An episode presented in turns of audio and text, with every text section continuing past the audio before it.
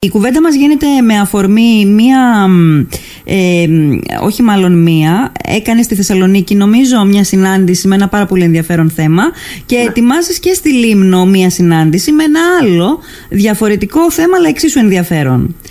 Να ξεκινήσουμε από αυτό και μετά λίγο να το γενικεύσουμε, να σε ρωτήσω τι γίνεται, ποια, ποια, ποιες είναι η, ο τρόπος με τον οποίο...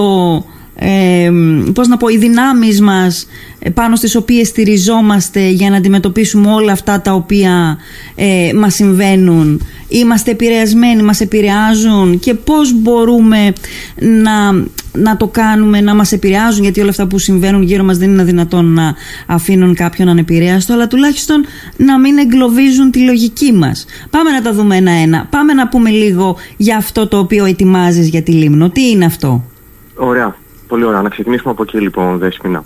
Ε, υπάρχει ένα πολύ πρόσφατο φαινόμενο, το οποίο μάλλον υπήρχε, προϋπήρχε το φαινόμενο, αλλά γιγαντώθηκε τους τελευταίους μήνες λόγω της πανδημίας, mm-hmm. όπου άνθρωποι οι οποίοι φαίνεται ότι ε, είχαν, βίωναν το άγχος τους σταθερά και πριν από την πανδημία για διάφορους προσωπικούς λόγους, mm-hmm. είναι αυτοί που λέμε γενικότερα αγχώδεις άνθρωποι. Mm-hmm. Το τελευταίο λοιπόν διάστημα Ε, απέκτησαν μια καινούργια φοβία αναφορικά με την ασθένειά τους, mm-hmm. με την υγεία τους, και φοβούνται ότι έχουν ασθενήσει από κάτι συγκεκριμένο ε, και πιο συγκεκριμένα ε, μια μερίδα ανθρώπων φοβάται πάρα πολύ πως έχει νοσήσει από κορονοϊό, παρόλο που μπορεί να είναι και μονά και διπλά, κάποιοι και τριπλά εμβολιασμένοι. Mm-hmm. Μιλάμε λοιπόν για το άγχος περί υγείας. Ναι. Ε, το άγχος περί υγείας είναι μια πολύδικη κατηγορία αγχώδους διαταραχής, Δέσποινα, mm-hmm. και όλοι όσοι μας ακούν, mm-hmm. όπου ε, συστηματικά ε, και με πολύ μεγάλη ένταση έρχονται σκέψεις ότι εγώ αυτή τη στιγμή ασθενώ, νοσώ. Έχω μια σωματική διαταραχή, mm-hmm. νοσώ από COVID ή από κάποια άλλη μεταδιδόμενη ασθένεια ενδεχομένως, mm-hmm. και όλο αυτό με κατακλείζει από έναν πανικό. Συνήθως οι άνθρωποι οι οποίοι εκδηλώνουν τέτοιου είδους ε, συμπτώματα, τέτοιου mm-hmm. είδους σκέψεις για αρχή, όπου κατακλείζουν μετά και τα συναισθήματά τους, αυτό που κάνουν πάρα πολύ συχνά είναι να επισκέπτονται τον έναν γιατρό μετά τον άλλον. Mm-hmm. Ξεκινούν συνήθως από έναν είτε καρδιολόγο είτε παθολόγο, mm-hmm. επειδή αυτή είναι η φύση αυτής της διαταραχής. Δεν μπορούν να εμπιστευτούν τη γνωμάτευση που παίρνουν και πηγαίνουν και σε δεύτερο, και σε τρίτο και σε πέμπτο. Mm-hmm. Υπάρχει δηλαδή μια πολύ μεγάλη ταλαιπωρία, Ε, ένα γαϊτανάκι από γιατρούς και γνωματεύσεις, mm-hmm. όπου στις περισσότερες περιπτώσεις τους καθησυχάζουν και τους λένε ότι όλο αυτό το εκδηλώνει στα πλαίσια του άγχους.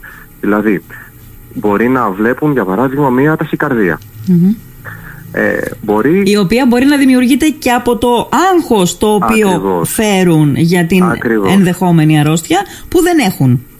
Πολύ σωστά. Mm-hmm. Ε, μία ταχυκαρδία, μία δύσπνοια, ένας κόμπος στο στομάχι, μία πολύ μεγάλη κόπωση. Όλα αυτά μπορεί να είναι πολύ εύκολα και ψυχοσωματικά συμπτώματα, δηλαδή mm-hmm. να δημιουργούνται καθαρά από το άγχος. Mm-hmm. Οι άνθρωποι λοιπόν οι οποίοι υποφέρουν από το άγχος περί υγείας, μπερδεύουν τα ψυχοσωματικά τους συμπτώματα και τα ερμηνεύουν ως οργανικά συμπτώματα κάποιας διαταραχής. Mm-hmm.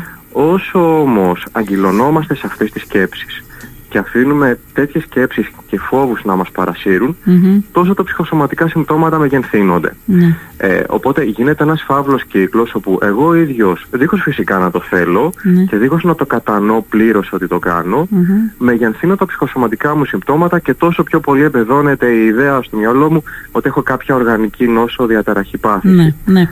Ε, Πέτρο, πώς την είπες αυτή την διαταραχή? Είναι διαταραχή του άγχους για, τον, για τη σωματική υγεία. Για τη σωματική υγεία. Mm. Είναι δηλαδή ξεχωριστά ένα, ένα αντικείμενο ξεχωριστό στην ψυχολογία, ναι. Ναι, ναι, φυσικά. Ναι. Είναι και στις διαταραχές άγχους και πιο πολύ, Δέσποινα, επηρεάζει τους ανθρώπους που ήδη είναι αγχωμένοι σταθερά για κάποιους δικούς τους λόγους. Ναι. Ε, mm. ε, αυτή λοιπόν η, η διαταραχή, από ό,τι μας λες, γνωρίζει έξαρση το τελευταίο διάστημα. Ακριβώς, ναι. Ακριβώς. Λοιπόν, και... είναι, πώς, είναι ο τρόπος. Ναι, ολοκλήρωσε, ολοκλήρωσε Πέτρο, και θα, θα σου ρωτήσω. Ήθελα σε εισαγωγικά να πω ότι χτυπάει, ναι. ανθρώπους οι οποίοι φέρουν μια πολύ μεγάλη ευθύνη για τον, ναι. εαυτό τους και για τους γύρω τους. Δηλαδή, δεν είναι καθόλου τυχαίο ότι οι άνθρωποι που έχουν το άγχος για την υγεία τους, ναι. και φοβούνται ότι έχουν νοσήσει από κορονοϊό, γιατί μπορεί να εκδηλώνουν κάποια δέκατα, mm-hmm. γιατί μπορεί να νιώθουν μια ξαφνική αδιαθεσία, μπορεί να έχουν μία δύσποινα από μία κουραστική μέρα. Ναι. Αυτόματα ερμηνεύουν αυτό ως νόσος, νόσηση από COVID mm-hmm. και σε κλάσματα δευτερολέπτου φοβούνται πάρα πολύ μήπως έχουν κολλήσει και τους δικούς τους ανθρώπους. Ναι, ναι. Λόγω της πολύ μεγάλης ευθύνης που φέρουν αυτοί οι άνθρωποι. Ναι, απέναντι στην οικογένεια ενδεχομένως, mm-hmm. σε πρόσωπα που, που εξαρτώνται από αυτούς. Ε, είναι αυτό που λέμε κατά φαντασία ανασθενής ή είναι κάτι άλλο? Όχι, δεν θα, αρχικά δεν θα χρησιμοποιήσουμε αυτό τον όρο, γιατί δεν είναι φυσικά δόκιμος όρος, mm-hmm. ε, αλλά το κατά φαντασία ανασθενής μπορεί να είναι πάρα πολύ γενικό. Γενικευμένο το το χρησιμοποιούμε λαϊκιστή. Mm-hmm. Ε, όχι, μιλάμε για μια πολύ συγκεκριμένη κατάσταση. Ε, ανήκει και πάλι ε, στη, στα πλαίσια των διαταραχών του άγχους mm-hmm. και το θέμα με αυτή την διαταραχή είναι ότι οι άνθρωποι αυτοί δεν πείθονται. Δεν πείθονται. Δηλαδή, όσο και να τους λες είσαι καλά, είναι από το άγχος, mm-hmm. άσε τη σκέψη στην άκρη, τώρα πάρα πολύ απλουστευμένα το λέω, φυσικά ναι, ναι, δεν ναι, ναι. λες κάτι τέτοιο. Ναι, ναι. Αλλά είναι τόσο ισχυρές αυτές οι σκέψεις που παλεύουν πραγματικά με το Μα... να... Προφανώς δεν πείθονται, δεν πείθονται από τις πολλαπλές γνωματεύσεις. Δηλαδή, πάντα είναι καλό να παίρνεις και κυρίως σε δύσκολα περιστατικά είναι καλό να παίρνεις μια δεύτερη γνώμη ενός ειδικού, ενός δεύτερου ειδικού. Αλλά όταν κάνεις πολλαπλές επισκέψεις και σου δείχνουν ε, τα ίδια αποτελέσματα, σου δίνουν τα ίδια αποτελέσματα ε, και δεν πείθεις από αυτό, ε, α, α, εκεί αρχίζει και ξεκινά, ξεκινάει το πρόβλημα. Mm-hmm, mm-hmm. Ναι. Ε, ε, ήθελα να πω το εξής, ότι τελικά άγχος από άγχος είναι αυτό που γνωρίζουμε νομίζω από τα σχολικά μας χρόνια, έχει πολύ μεγάλη διαφορά. Δηλαδή είναι καλό ένα γεγονός το οποίο συμβαίνει δίπλα μας ή ζούμε μέσα σε αυτό, όπως τώρα ζούμε όλοι μέσα στην, στο, στο COVID. Είναι καλό όπως ένα γεγονός που συμβαίνει αστραπία και χάνεται μετά από λίγο, όπως ο θάνατος της Φώφης Γεννηματά, να σε κινητοποιεί, να κάνεις πράγματα που ενδεχομένως δεν κάνεις γιατί σε έχει ρουφήξει μια καθημερινότητα.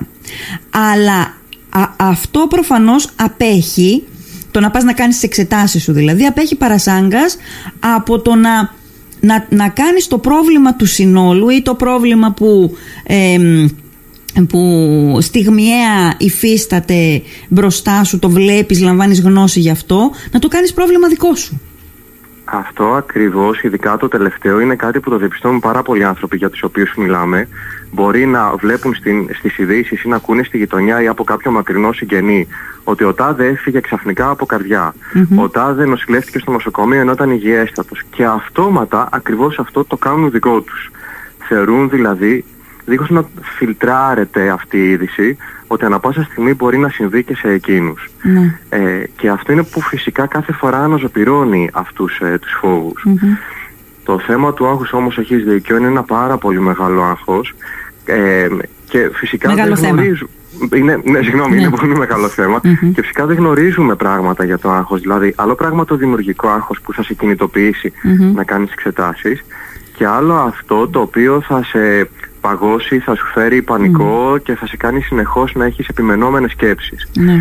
Ε, δεν μαθαίνουμε όμως δυστυχώς για το, για το άγχος και mm. επίσης δεν μαθαίνουμε πώς να ξεχωρίζουμε το άγχος από άλλα συναισθήματα.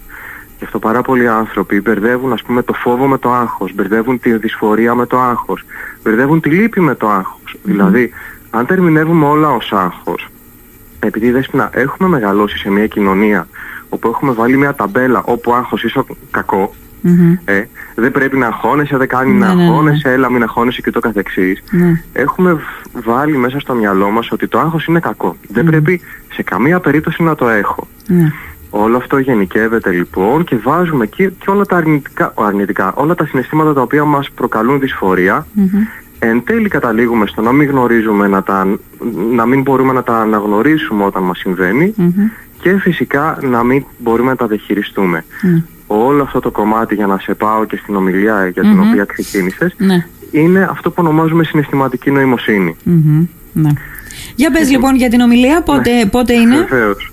Ε, η ομιλία στην ε, Λίμνο, Ε, δηλαδή στη Λίμνο θα μιλήσουμε για το άγχος περί υγείας. Mm-hmm. Είναι προγραμματισμένη για την Κυριακή πέντε Δεκεμβρίου το απόγευμα. Τώρα ε, εξαρτάται λίγο από τα μέτρα και την ε, πανδημία πώς θα κυλήσει.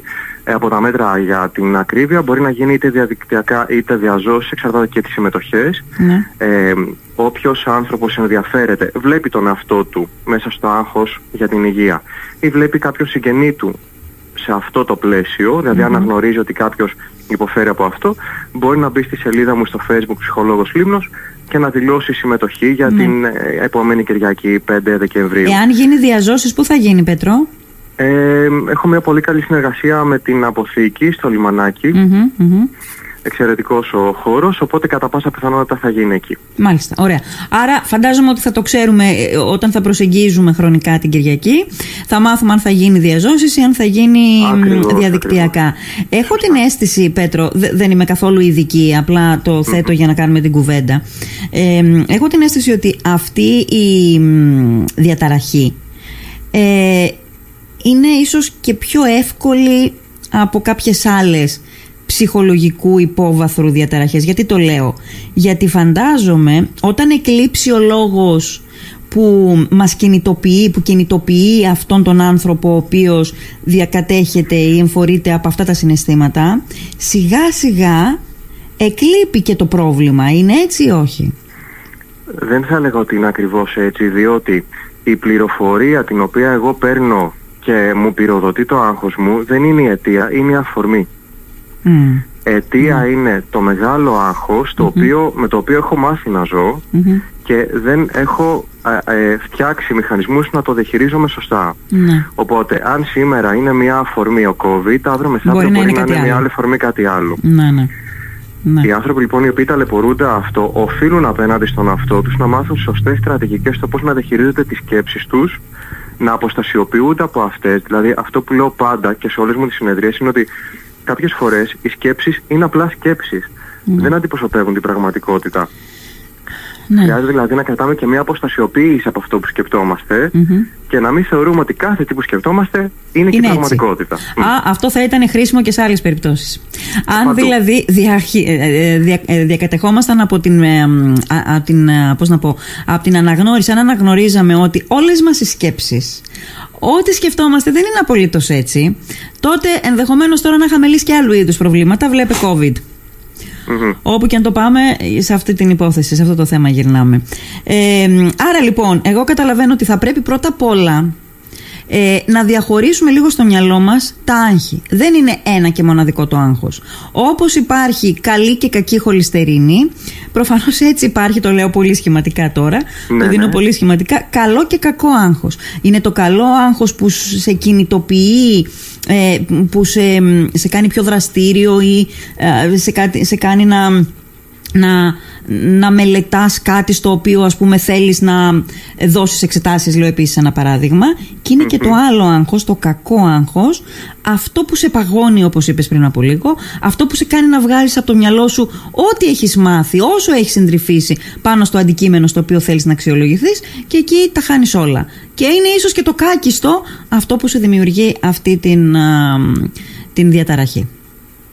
Ναι, πάρα πολύ σχηματικά και χοντρικά έτσι είναι. Τώρα ε, ανοίγω μια πάρα πολύ μικρή παρένθεση ναι. ε, για τις πληροφορι... ε, γιατί μίλησες για πληροφορίες να ψάχνεις στο διαδίκτυο. Οι άνθρωποι για τους οποίους μιλάμε, οι οποίοι ταλαιπωρούνται από αυτό το άγχος υγείας, ένα από τα πράγματα που κάνουν είναι να ψάχνουν στο διαδίκτυο πάρα πολύ.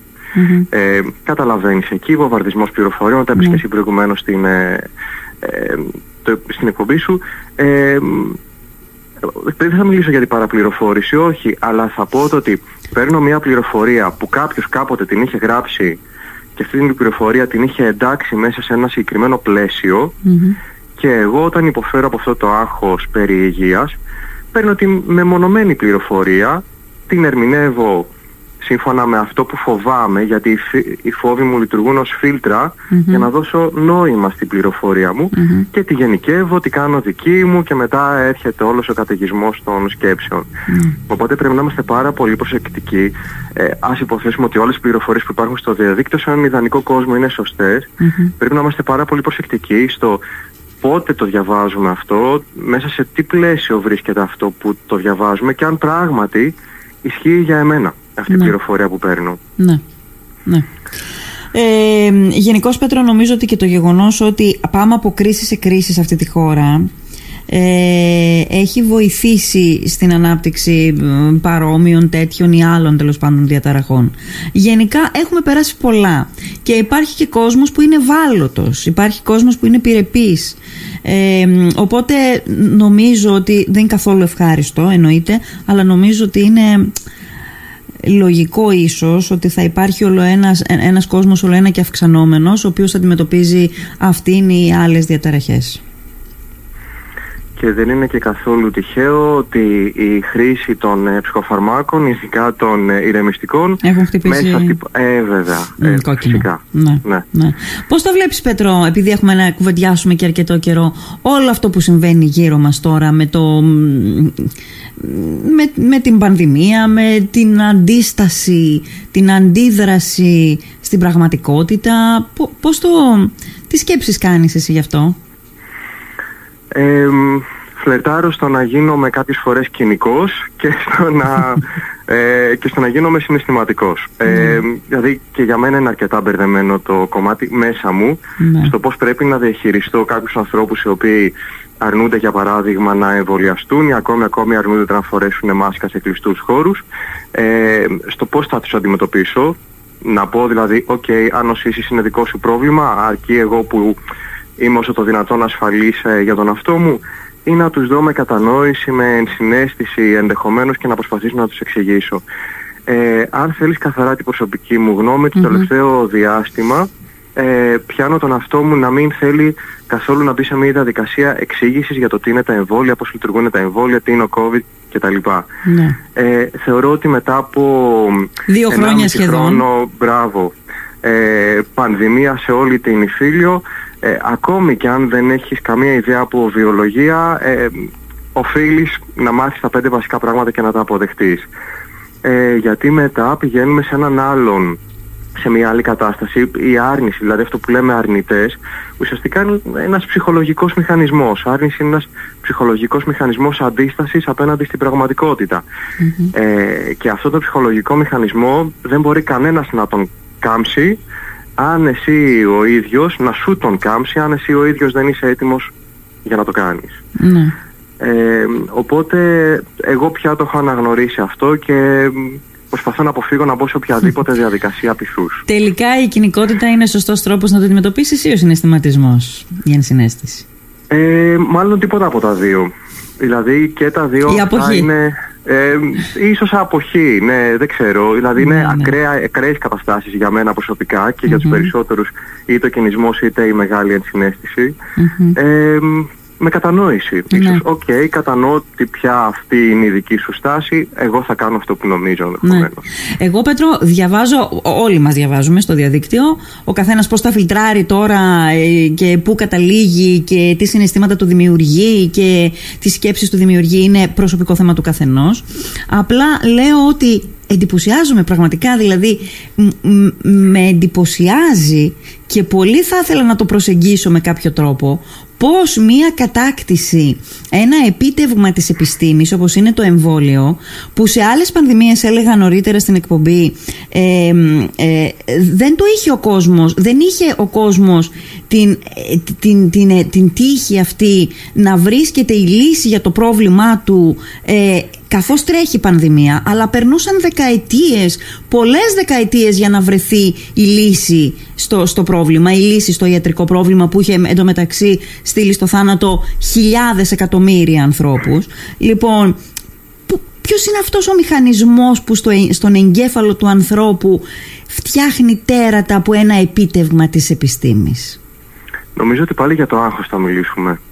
Ε, να ανοίξω μια πολύ μικρή παρένθεση, αν θέλεις, Δέσποινα, να το συζητήσουμε αυτό, για να πω ένα-δύο ένα, βασικά πραγματάκια. Ναι. Ε, το άγχος είναι ουσιαστικά, ε, όλοι οι ζωντανοί οργανισμοί βιώνουμε άγχος, okay, δηλαδή είναι κάτι που δεν μπορούμε να αποφύγουμε. Ναι. Ε, ωστόσο όλοι οι ζωντανοί οργανισμοί αντιδρούμε, απέναντι, ε, αντιδρούμε στο άγχος, επειδή νιώθουμε ότι υπάρχει ένας κίνδυνος. Mm-hmm. Ε, αντιδρούμε με τρεις βασικούς τρόπους. Είναι τα λεγόμενα τρία F. Fight, flight, freeze. Mm-hmm. Fight, το παλεύω. Το πολεμώ, ναι. ε, flight, σηκώνομαι και φεύγω. Φεύγω. Freeze, παγώνω. Mm-hmm. Νομίζω ότι η άρνηση και αυτή η δημιουργία τεράτων ανήκει στο πρώτο F, στο fight. Δηλαδή, κάποιοι ερμηνεύουν αυτό τον κίνδυνο mm-hmm. με όρους πολέμου, mm-hmm. με όρους μάχης.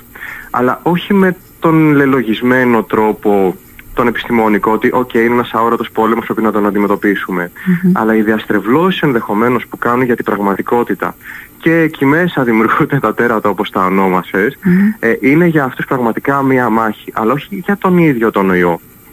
Ε, θεωρούν ενδεχομένως κάποιοι άνθρωποι ότι πίσω από αυτόν τον πόλεμο υπάρχουν κάποια άλλα συμφέροντα, τα λεγόμενα συμφέροντα. Mm. Οπότε, θεωρώ ότι κατά βάθος μιλάμε για μία ακραία συναισθηματική αντίδραση mm-hmm. μέσα στα πλαίσια ενός μεγάλου άγχους, δηλαδή αντιμετώπισης ενός κινδύνου που ξαφνικά δεν μπορούμε να το αρνηθούμε, έπεσε στην ανθρωπότητα. Mm-hmm. Οπότε, η δική τους αντίδραση είναι ναι, πόλεμος, αλλά όχι με τα πραγματικά βιολογικά δεδομένα, mm-hmm. πόλεμος εναντίον του κατεστημένου, της κυβέρνησης, βάλε ό,τι θέλεις και για τον καθένα. Mm-hmm. Ε, οπότε θεωρώ πως έχει να κάνει κυρίως με αυτό. Δηλαδή και πάλι μιλάμε για ένα ψυχολογικό μηχανισμό από πίσω, ναι. κατά τη δική μου κρίση. Υπάρχει, ε, είναι ένα θέμα που εντοπίζεται ας πούμε και ε, αναλύεται ξέρω εγώ από άνθρωπο σε άνθρωπο ή ακόμα και σε χώρες ας πούμε, μπορεί να δούμε ε, στοιχεία, ε, ειδοποιώ διαφορά ας πούμε σε κάποιες χώρες που να μας οδηγούν, ε, όχι να μας οδηγούν, που να, που να, που να οφείλονται σε αυτές τις διαφορές το γεγονός πώς το αντιμετωπίζει κάθε χώρα.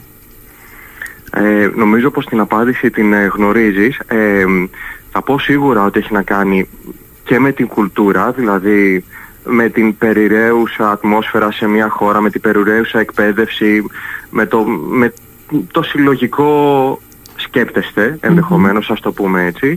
Ε, όμως έχει να κάνει και με ατομικές διαφορές. Επειδή όμως είναι καλό να βλέπουμε και τα πράγματα στη γενική εικόνα, mm-hmm. δεν είναι τυχαίο το ότι οι χώρες της Ευρώπης που μπήκαν στα μνημόνια την τελευταία δεκαετία, ναι. ε, εκτός Ελλάδος mm-hmm. και πολύ εύκολα βγήκαν από τα μνημόνια, είναι πάρα πολύ ψηλά στον εμβολιασμό. Ναι. Ε, ε, τι μας λέει Βλέπε αυτό. Πορτογαλία ας πούμε. Μπράβο. Ναι. Αν θέλουμε να το ερμηνεύσουμε λοιπόν με ψυχολογικούς όρους, θα πούμε ότι η συγκεκριμένη χώρα σαν συλλογικότητα, σαν σύνολο, mm-hmm. πέρασε πρόσφατα μια κρίση και ανέπτυξε με ψυχολογικούς όρους, ψυχολογικούς μηχανισμούς αντιμετώπισης των μετέπειτα κρίσεων. Ναι. Ε, ανέπτυξε δηλαδή αυτό που λέμε ανθεκτικότητα και ευελιξία. Mm-hmm. Δηλαδή μηχανισμοί οι οποίοι τη βοηθούν να αρθοποδήσει στις μετέπειτα κρίσεις. Ναι. Εμάς μας πήρε δέκα χρόνια, δώδεκα, πόσα μας πήρε. Mm. Ε, αυτό σημαίνει ότι η δική μας διαδικασία οικοδόμησης της ανθεκτικότητας ενδεχομένως δεν έχει πια, δεν έχει ολοκληρωθεί, δεν έχει ναι. αναπτυχθεί όπως ναι. άλλες χώρες. Ένα από τα καλά που έκανε η πανδημία είναι ότι μας έδωσε πάρα πολύ υλικό για μελέτη. Ναι.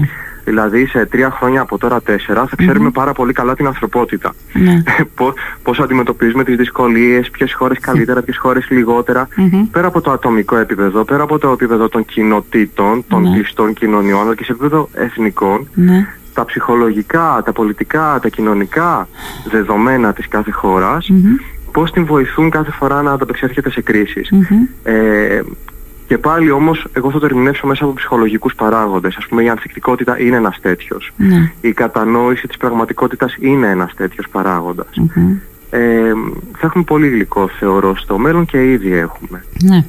Μάλιστα, όλα αυτά είναι πάρα πολύ ενδιαφέροντα. Θα ήταν πολύ καλό και θα είναι πολύ καλό κάποια στιγμή να τα σχολιάζουμε, βρε παιδί μου, και να τα να φιλοσοφούμε πάνω σε αυτά και να βγάζουμε συμπεράσματα.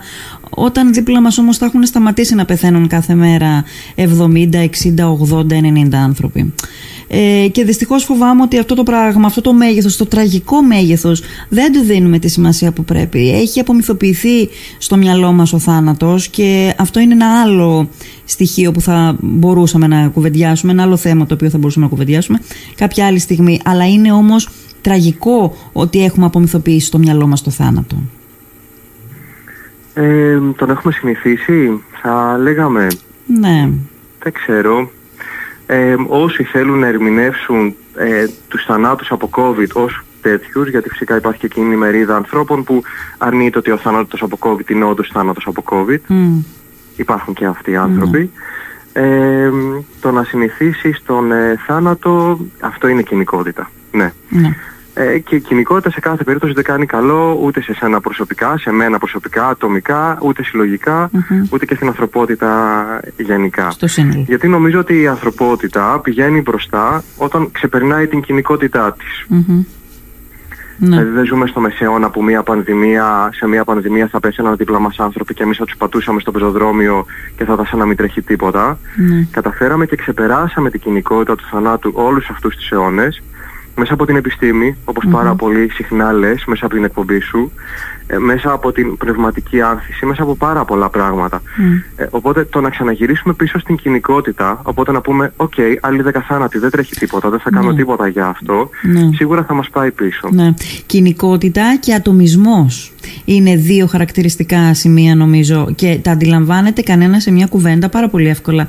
Όταν ακούω άνθρωπο που συζητώ να ξεκινάει την τοποθέτησή του για το θέμα λέγοντας ε, «ο καθένας έχει δικαίωμα», αντιλαμβάνομαι το, αμέσως το, το υπόλοιπο της ε, κουβέντας, και να σου πω την αλήθεια, συμφωνώ κι εγώ ότι κάποια στιγμή γίνεται πολύ κουραστικό. Εγώ τουλάχιστον δεν έχω υπομονή άλλη. Λοιπόν, αυτά. Πέτρο μου, σε ευχαριστώ πάρα πολύ. Περιμένουμε να μας πεις αν θα γίνει διαδικτυακή ή αν θα γίνει εκ του σύνεγγυς αυτή η συζήτηση ε, για το άγχος, για την, την κακή εννοούμενη έννοια του άγχος, για το κακό άγχος το οποίο ε, πάνω του εδράζεται και αυτή η διαταραχή για την οποία μιλάμε. Σε ευχαριστώ πάρα πολύ, Πέτρο, να είσαι καλά. Ευχαριστώ, καλό μεσημέρι σε όλους. Γεια χαρά.